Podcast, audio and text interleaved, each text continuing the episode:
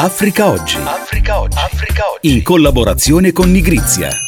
Bentrovati e bentrovate, ultima puntata di Africa oggi prima della pausa estiva. Molti temi su Europa-Africa che abbiamo preparato anche per questo weekend di metà luglio. Io sono Luca Del Ponte e come sempre questo magazine si avvale della preziosa collaborazione dei giornalisti e delle giornaliste di Nigrizia e nigrizia.it.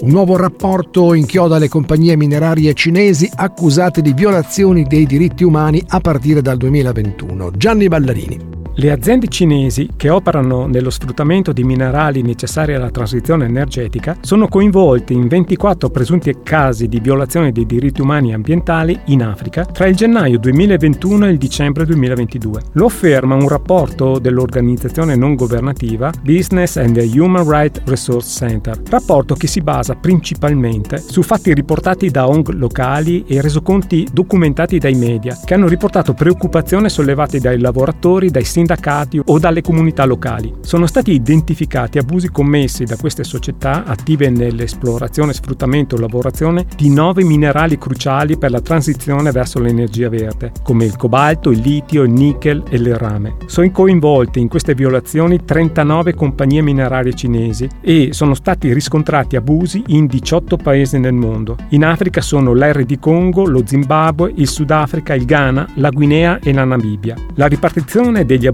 per tipologia di minerale mostra che il rame concentra il grosso delle violazioni davanti a nickel, cobalto e litio. Il rapporto rivela che più di due terzi delle accuse riguardano violazioni dei diritti umani contro le comunità locali, che hanno un forte impatto sui mezzi della loro sussistenza. Molte delle accuse, più della metà, riguardano impatti negativi sull'ambiente, dall'inquinamento delle acque agli effetti della fauna selvatica e sugli habitat della specie. Business and Human Rights Resource Center, ONG che ha sede a Londra, ha osservato infine che solo 7 delle 39 compagnie minerarie cinesi, accusate appunto di abusi, hanno pubblicato politiche sui diritti umani. Cambiamo argomento, debito pubblico globale alle stelle con l'Africa su cui gravano costi 8 volte superiori rispetto alle economie europee. Ne aveva accennato proprio la settimana scorsa ai nostri microfoni Roberto Ridolfi, già direttore generale aggiunto FAO, raccontandoci di come l'Africa, non appena estinto il debito da parte dei paesi occidentali, fosse presto ricaduta nei debiti, soprattutto con la Cina. Ma sentiamo Michela Trevisan. Nel 2022 il debito pubblico globale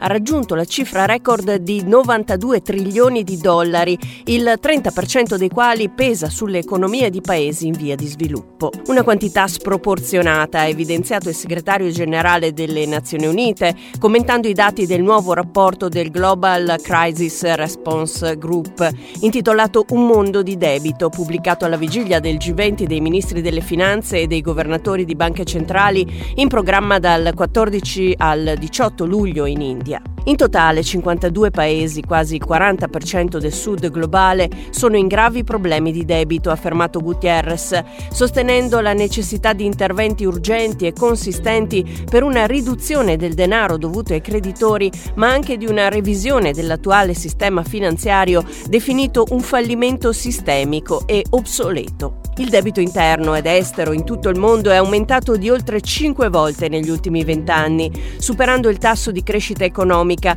mentre il prodotto interno lordo negli ultimi due decenni è solo triplicato. Gutierrez ha evidenziato le ripercussioni sociali di questo sistema con 3,3 miliardi di persone che soffrono della necessità dei loro governi di dare la priorità al pagamento degli interessi sul debito rispetto a investimenti essenziali come istruzione e salute salute. Da importante strumento finanziario il debito è diventato una trappola che genera semplicemente altro debito, ha rimarcato Gutierrez. Una situazione che grava in particolare sui paesi africani, per i quali in media i costi di indebitamento sono quattro volte superiori rispetto agli Stati Uniti e otto volte superiori rispetto alle economie europee più ricche. Il nuovo doppio numero di luglio e agosto della rivista Nigrizia dedica il suo dossier ad un altro paese africano che dopo anni di corruzione e fallimento economico si appresta a finire sotto l'ombrello sino-russo. Ci anticipa qualche passaggio il direttore Giuseppe Cavallini. E cari amici, ecco il dossier di questo numero di luglio-agosto di Nigrizia tratterà il tema di un paese non estremamente conosciuto in Italia certamente, lo Zimbabwe, dove il 23 agosto si terranno le elezioni elezioni politiche locali e dove il presidente Emerson Mnangagwa se la vedrà con Nelson Chamisa che già aveva sconfitto di poco nelle precedenti elezioni del 2018. Emerson ha diciamo promesso all'inizio del suo mandato che avrebbe rimpiazzato il vecchio Mugabe con una rivoluzione anche di natura più democratica eccetera. In realtà quel che è successo come potete leggere nel dossier è stata una politica la sua in questi anni di eh, repressione di fronte alle proteste tante volte da parte delle popolazioni e di continuità perché l'ombra di Mugabe è ancora molto presente nel paese. Vedremo se ci sarà una svolta appunto attraverso le elezioni. Tra l'altro ha cominciato a preparare le elezioni ponendo delle leggi piuttosto vessatorie hanno messo una tassa di 20.000 dollari per potersi solo iscrivere come candidati alle elezioni e questo ha già tagliato di molto la possibilità per chi volesse candidarsi e poi l'inasprimento di leggi contro gli oppositori del governo e attività antigovernative possono essere punite fino a 20 anni di carcere. C'è da dire anche che l'opposizione è piuttosto divisa perché si è spezzato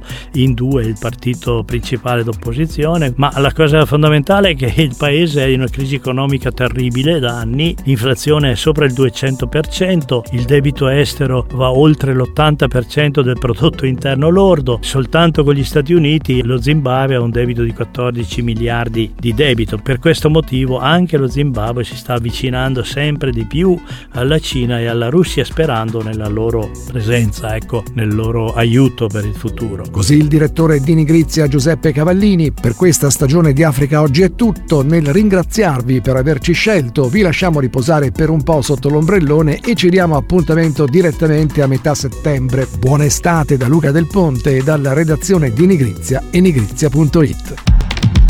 Africa oggi. Africa oggi.